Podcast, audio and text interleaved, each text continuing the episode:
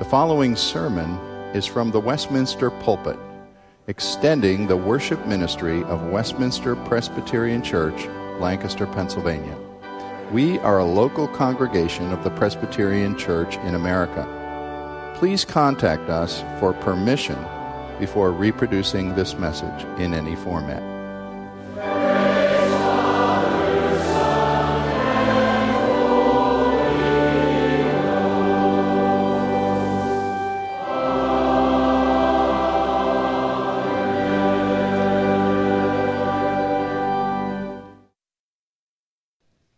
To look to God's Word this morning.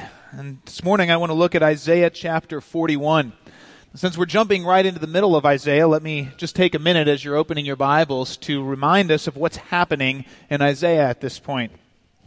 If you were to flip back the last 10 or 15 chapters leading up to Isaiah 41, you would find that Isaiah has issued warning after warning about Israel's sin, particularly the southern tribe of Judah. He's warned that judgment is coming because they have abandoned God and His law and His covenant. And although Isaiah is speaking some 115 years before exile actually comes, his warnings are true. And chapter 39 ended with the ominous prophecy that Babylon will carry Jerusalem away, along with its wealth and its sons. But God, in his compassion and grace, does not only speak words of judgment to his people, knowing that they would be defeated, shamed, helpless, and exiled from the land, God ahead of time also spoke words of comfort for his people to hold on to in their punishment. And these words of comfort come in Isaiah chapters 40 to 66. And these chapters pull back the heavens to remind Israel of who God is and what he is doing in his work of redemption. And so we come to Isaiah chapter 41, and God is speaking. And let's pick up and read verses 1 through 20. Listen to me in silence, O coastlands. Let the peoples renew their strength. Let them approach. Let them speak. Let us draw together near for judgment. Who stirred up one from the east, whom victory meets at every step? He gives up nations before him, so that he tramples kings underfoot. He makes them like dust with his sword, like driven stubble with his bow. He pursues them and passes on safely by paths his feet have not trod. Who has performed and done this, calling the generations from the beginning?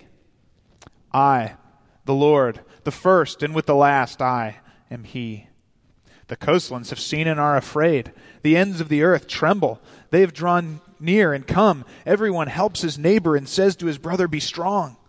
The craftsman strengthens the goldsmith, and he who smooths with the hammer him who strikes the anvil, saying of the soldering, It is good and they strengthen it with nails so that it cannot be moved.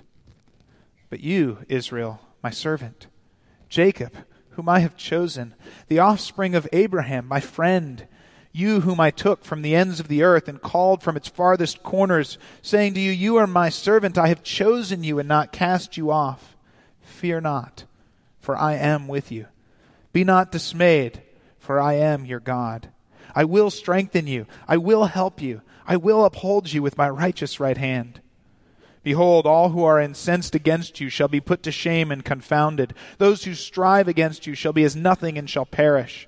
You shall seek those who contend with you, but you shall not find them. Those who war against you shall be nothing, as nothing at all. For I, the Lord your God, hold your right hand. It is I who say to you, Fear not. I am the one who helps you. Fear not, you worm Jacob, you men of Israel. I am the one who helps you, declares the Lord. Your Redeemer is the Holy One of Israel. Behold, I make of you a threshing sledge, new, sharp, and having teeth. You shall thresh the mountains and crush them. You shall make the hills like chaff. You shall winnow them, and the wind shall carry them away, and the tempest shall scatter them. And you shall rejoice in the Lord. In the Holy One of Israel you shall glory. When the poor and needy seek water, and there is none, and their tongue is parched with thirst, I, the Lord, will answer them. I, the God of Israel, will not forsake them. I will open rivers on the bare heights and fountains in the midst of the valleys. I will make the wilderness a pool of water and the dry land springs of water. I will put in the wilderness the cedar, the acacia, the myrtle, and the olive. I will set in the desert the cypress, the plane, and the pine together, that they may see and know may consider and understand together that the hand of the Lord has done this. The Holy One of Israel has created it. Oh God, these are your words. You have given them to us. I pray that you would use them to comfort us, to encourage us, and draw us to yourself through Christ. We pray this in his name. Amen. I'm sure that many of you, either as students or as fellow teachers, who have, have observed many different teachers in the classroom. And if you observe different teachers teaching in a classroom, you know that there's several different kinds of teachers. You have the teachers who hold respected authority and they're obeyed quickly by their students. And then there's those teachers who have sort of a loose and very tenuous grasp on chaos that's about to break out at any moment. And if you can picture these two types of teachers, you also know that the teachers who have to yell a lot and scream loudly are the ones who don't have respected authority and don't have things under control. Because the teacher who has authority only needs to say, okay, it's time to begin, and order is restored. Well, in verse 1 of our text, God is speaking. And this is the God who has just revealed in the previous chapter that he is the creator of the ends of the earth, before whom all nations are as a drop in a bucket, and the inhabitants are like grasshoppers. We are in the presence of absolute power and absolute authority. And he only needs to say, Listen, coastlands, draw near for judgment. And they draw near to him, trembling. As we walk through this text, God speaks and says three things to us. First, he tells us what he's doing. Then he tells us how the nations respond. And then he speaks to his people, to Israel, to tell them how they should respond. Follow me through each of these, though we'll spend most of our time on God's words to Israel. In verses 2 through 4, the Lord tells us what he is doing. God declares that he is stirring up one from the east, someone who is going to have victory at every step who's trampling on kings and driving them underfoot, who will have success on every path he takes. Commentators are nearly universal in noting that this is Cyrus, the king from the east, who will come and sweep through all of Mesopotamia. In fact, Isaiah is going to talk more about Cyrus a few chapters later. If you uh, think back to your middle school world history class, maybe that was last spring and that already feels like ages ago, or maybe it was 60 years ago, you may remember that Cyrus was a king who swept through the ancient kingdoms in Mesopotamia in the 6th century BC. He swept through Turkey, through the Middle East, through Egypt, even to the borders of India, having success and overthrowing each power in turn. But the emphasis of these verses is not even so much on the facts of what God is up to. The emphasis, even more, is on the greatness of God Himself who is doing them. The fact that an unconquerable warrior is coming from the east and overthrowing the balance of power is frightening enough. But it's the fact that this is no lucky warrior who happens to be winning his battles. It's the fact that God, the one who calls generations from the beginning, the I am, it's He who's doing this. It's His plan who has been carried out. And that's what makes this so terrifying to the nations. Because if God is doing this, there is no hope of opposing His will. This is what God is up to, raising up a conqueror, and it is He who is doing it. In verses 5 through 7, then, God tells us about the response of the nations. Verse 5 says, These nations gather together, they're afraid, and they're trembling. They have a conqueror coming. It appears that he's indefeatable. And now they learn that God himself is behind him, bringing him his victories. Verse 6 tells us that they gather together to encourage each other to be strong and perhaps have a chance of success. If any of you have played on a sports team and, and you know when, when the next game you're playing the undefeated team, the most the biggest powerhouse in the league, you've got a couple options. You can just call ahead and forfeit, or what most of us do is we get together in the locker room and we say, all right, guys, we've got to bond together. We've got to be strong, do the best we've ever done. And, and then maybe, who knows, maybe we'll have a chance of success. That's verse six as the nations come together and encourage each other, be strong.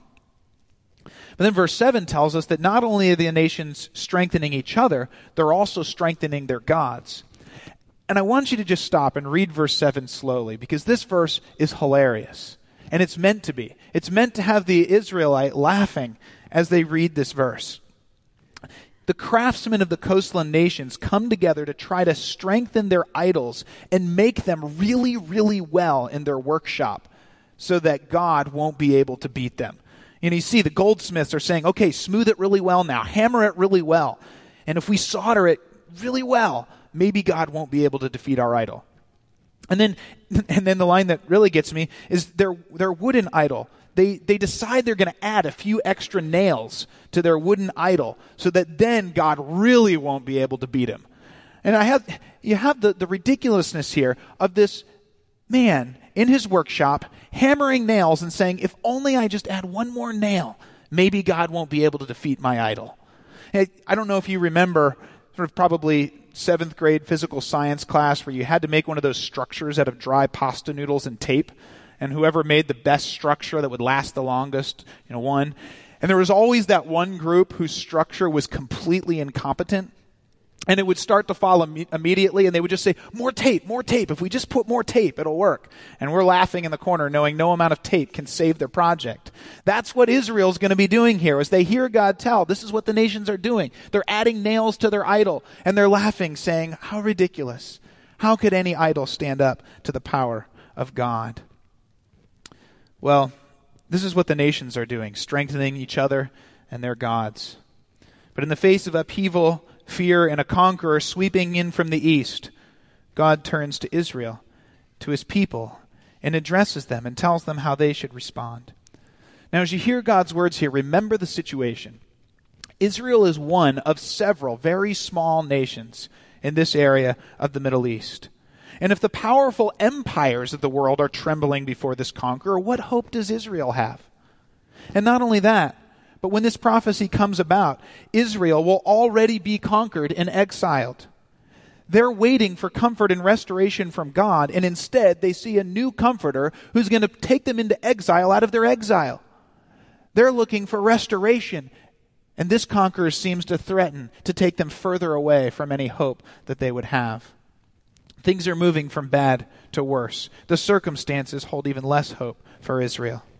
And yet, the Lord turns to this nation, this nation of Israel, whom he has described as the least of all the nations of the earth, and speaks, speaks words of endearment, words of love, of choice, of comfort, of power. He says, Israel, my servant, Jacob, whom I've chosen, offspring of Abraham, my friend, fear not. God identifies Israel as his, and when you are God's people, there is no need for fear. But maybe an Israelite sitting there would say, But how? God, how? We know this routine of unstoppable con- conquerors. We've already fallen to several of them. We know how this works. How am I, an already exiled people, supposed to believe and trust and take your word that I don't need to fear? Because I look around and see how things are going to play out. Well, watch. Watch what the Lord says to encourage his people and why they do not need to fear. And first, the first thing to notice is just a single letter. Just a single letter. You know the importance of one letter. Anyone who lives in a texting age with autocorrect knows how important one letter is. A text can go from funny to offensive and great to terrible with one letter. Well, read Isaiah closely and you'll find that there's a one letter word that makes all the difference, and it's the letter I. Look at what God says. Glance down through verses 8 through 20 and see how many times God says what I will do. And note what God says I will do on behalf of my people. I have chosen you. I took you from the ends of the earth. I have not cast you off. I am with you. I am your God. I will strengthen you. I will uphelp you. I will uphold you with my righteous right hand. I hold your right hand. I am the one who says, Fear not. I am the one who helps you. I make you a threshing sledge to judge the nations. I will answer the poor and the needy who seek water. I will not forsake them. I open rivers on bare heights and springs in the valley. See, it's I. It is the Lord who is doing these things. And ultimately, the reason Israel need not fear when that seems impossible is the character of the God who speaks to them. This is the God who spoke to Moses and said, Who am I? I am. I am the God who is before all, who transcends time, who is totally self sufficient. As one commentator put it, if anyone other than the Lord had said to Israel, Fear not, in the face of an unstoppable conqueror, the words would have been meaningless. But it is He who speaks, who has already given His people His help, who makes all the difference. Israel's confidence comes not just from the details of what is spoken, but from the one who speaks these words and who commits himself to their help and care. It starts, all the comfort starts with the God who speaks and who says, I am the one who helps you. But notice that God doesn't just say, Trust me, though that should be enough. God proceeds to give three reasons why Israel can trust him. And note these three things. First, in verses 8 and 9, God reminds Israel of who they are. They are God's chosen people, people that God has taken from the ends of the earth, people that God has called from the farthest corners to be His. They are my people, my servant. And calling Israel my servant is not uh, a demeaning term, as in, like, you are my servant. It is a term of endearment. You are my servant. You are my people. You are offspring of my friend, Abraham. See, Israel might feel weak and needy in the face of God's judgment. And in fact, they are. But God has chosen them, and that changes everything. God reminds Israel of who they are, his chosen people. Second, in verses 10 through 16, God reminds Israel of his promises, and he rehearses promise after promise that he has made to them. So look through this list. God begins in verses 11 and 12 to promise that all who oppose Israel will be confounded and brought to nothing. Yes, Israel might see an unstoppable conqueror coming from the east, but God promises, I will defeat your enemies. They shall be put to shame, not you. Those who strive against you will be as nothing. This promise still stands, even when it looks like it doesn't. Then God goes on in verse 13 and also verse 10 to make the promise that I am with you. I am the one who holds your right hand. And I love the pairing of verse 10 and 13. In verse 10, God says, I will strengthen you with my right hand. The right hand is the hand of strength. And God says, I am upholding you in my strong right arm. And then in 13, he says, With my strong arm, I will take your right hand. I am yours. I am the one who takes your hand. As I read those verses, I picture the trip to the beach. You've all been at the beach, I would believe, at some point with young children, maybe a, a five year old who wants to go out and jump in the waves. And that five year old can't go more than a few feet before the waves are too much for them. They would be t- thrown over by the force of the waves. But then out comes their father who takes his right hand and takes hold of the child's hand. And now they can play in the waves. The waves are still just as strong, they have still just as much strength, but they are safe to play in the waves because their father holds them with his strong right hand. That's the picture that God gives his people. I am upholding you. I am strengthening you. I have your hand with my strong right hand. That is a precious promise.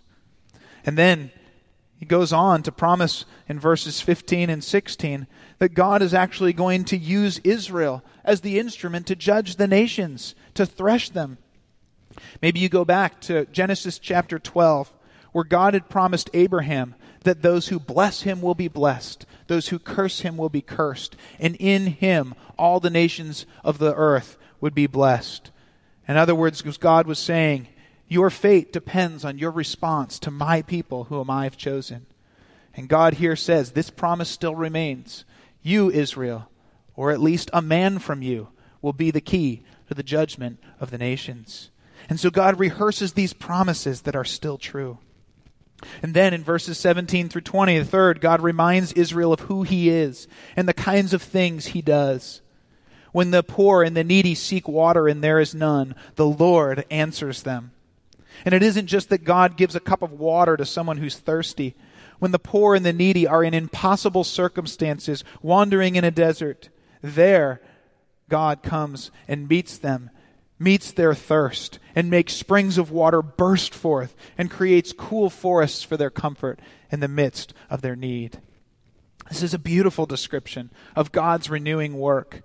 But it's not just some sort of metaphorical promise like, I'm a God who does nice things for you, kind of like giving you water. It's not that because God has actually done these very things for his people. You remember when Israel was wandering in the wilderness and they were thirsty and weary? And in Exodus 15, God unexpectedly brings them to Elim, a place of 12 springs and 70 palm trees. Or when they continued on in the wilderness in Exodus 17 and they thought they were going to die of thirst, and God causes water to pour out from a rock so there are refreshing pools so that his people may have life. God says, Remember, I've already done these things for you. I'm a God who does these things, this kind of salvation, who offers this kind of life. And he hints that he will continue to do it for his people.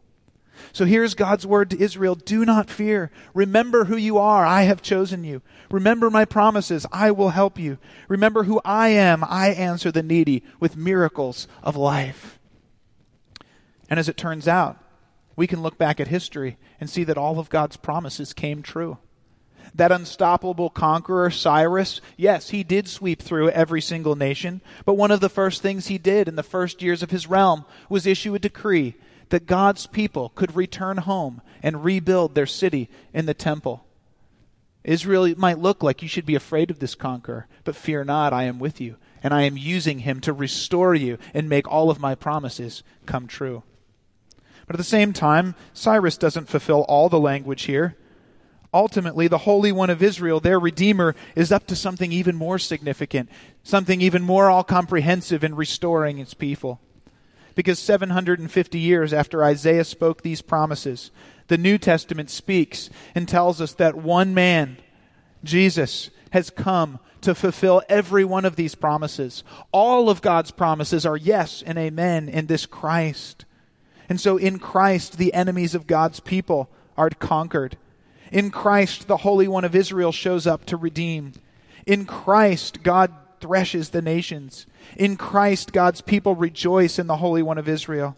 In Christ, the poor and needy and the parched have found springs of water welling up inside a new creation and its lush, soul deep satisfaction. In Christ, the promises that I will be with you, I will not forsake you, I will help you, all come true. Israel can find the perfect, final fulfillment of all of these promises in Christ. And in a glorious and for many unexpected move, these promises are then held out so that not just Israel, but anyone from all times and nations who put their faith in this Christ can have these promises true for them as well. And so, since all of these promises are fulfilled in Christ, we shouldn't be surprised when Christ himself stands in the middle of a seemingly death bringing storm and says to his disciples, Fear not. Will you trust me? Do you know who I am? You need not fear. Just when fear, fear not seemed most impossible, Jesus speaks these words Fear not, I have chosen you, I am with you, I hold you. Well, our time is short. These promises are available to us in Christ. God was faithful to his people in every one of them. And I trust that the Spirit will apply these in many different circumstances in your life. But let me mention at least three applications that strike me from the promises of this chapter. First, circumstances do not need to determine whether we are afraid or not. Israel faced an unconquerable hero, one situation that seemed impossible for them not to be afraid.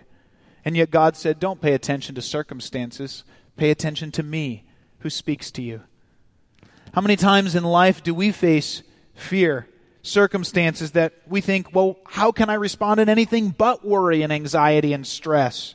What else can I do, God? Do you see what's happening? Do you see what the circumstances are? But the Lord knows these things. He knows there are circumstances in a broken world that will hammer us and try us. But the circumstances don't determine our need for fear or for rest. Because the words of our God come to us and say, Do not be afraid. If you are in Christ, remember who you are. God has chosen you. He has said to you, You are mine, my servant and my friend. If you are in Christ, do not be afraid, for God has said, I am always with you, even to the end of the age. Cast your cares on me, because I care for you. Do not be afraid, I hold you with my right hand, and nothing shall separate me from you. These are promises that are for us in Christ. And so, whatever circumstances there may be, do what you may, circumstances of life. God invites his people to come and rest in solid words of comfort. Second, by contrast, I cannot get the picture of this idol maker hammering nails into his wooden idol out of my, hand, my mind. And I think, well, this is useless. This is pathetic. How can anyone think that would help? But if you were a Canaanite in 700 BC, this makes perfect sense. For generations, your people have always looked to idols for comfort. You've always seen your successes and your safety coming from your idols. This makes perfect sense. The question okay, yes, nails in a wooden statue may appear ridiculous to us now, but what are the things of this world that we try to find our safety and our security in? Each one of us, there are things of this world that we're trying to nail into our idols and say, if only I can get a bit more money, then I will be secure. If only I can have the approval and the acceptance of these people, I'll be okay. Maybe it's success of our children. Maybe it's likes on our selfies. Maybe it's more time for relaxation and rest. Maybe it's leaders we can trust in. Maybe it's a vision for our nation that we think I'd be secure if that came to pass. There are many things that our culture says will offer security, and we are busy nailing nails into them to make them more secure rather than to trust in the words of our God. Will you join me in looking at our lives to figure out what these nails are and what idols we're trying to shore up to find our security in? And finally, all the promises of God are fulfilled in Christ. Everything from this text, the thrill of these words of the Lord who says, I am the Lord your God. I uphold you. I am with you. I will answer the poor and needy with new life. All of these words are ours in Christ. They're offered to us in Jesus himself. Will you come to him? If you have already come to him, don't leave him. Never cease to drink deeply from the springs he has caused to well up inside of us. Take time to ponder and rejoice in the new life He has given us. And so, whether you are delighting this morning in His goodness, rejoicing in this life He's given us, or whether this morning you're struggling, but trying to trust and not fear in the face of difficulty, the comfort of this passage is offered to us in Christ. And so, perhaps the best way to conclude is with the well known prayer of St. Patrick who, as he faced pressures and trials and temptations, prayed this way. He said, Christ be with me. Christ before me and Christ behind me. Christ in me, Christ beneath me and Christ above me. Christ on my right, Christ on my left. Christ when I lie down, Christ when I sit down, Christ when I arise. Christ in the heart of every man who thinks of me, Christ in the mouth of everyone who speaks of me, Christ in the eye that sees me, Christ in every ear that hears me. In Christ is all of our hope, all of our joy, all of our security forever. In Christ is all our ability to say, I do not fear, even when that seems completely impossible. Thanks be to God. Let us pray. Oh God, when we read this passage of Scripture, we hear that you are doing things that cause nations to tremble. But we also hear that you are doing things for the good, for the salvation, and for the life of your people. We read such wonderful words like, I will be with you. You are mine. I have chosen you. I will not cast you off. I pray, Lord, that you would help us to remember these words, to know them, to believe them, and to find in them the comfort that you intend when the God of the universe comes and makes these promises. May they thrill us as we go into our week, as we face difficulties, as we face joys. May we never cease to find comfort in the springs of life that our God has offered to well up in us in Jesus Christ our Savior. We pray this in His name. Amen.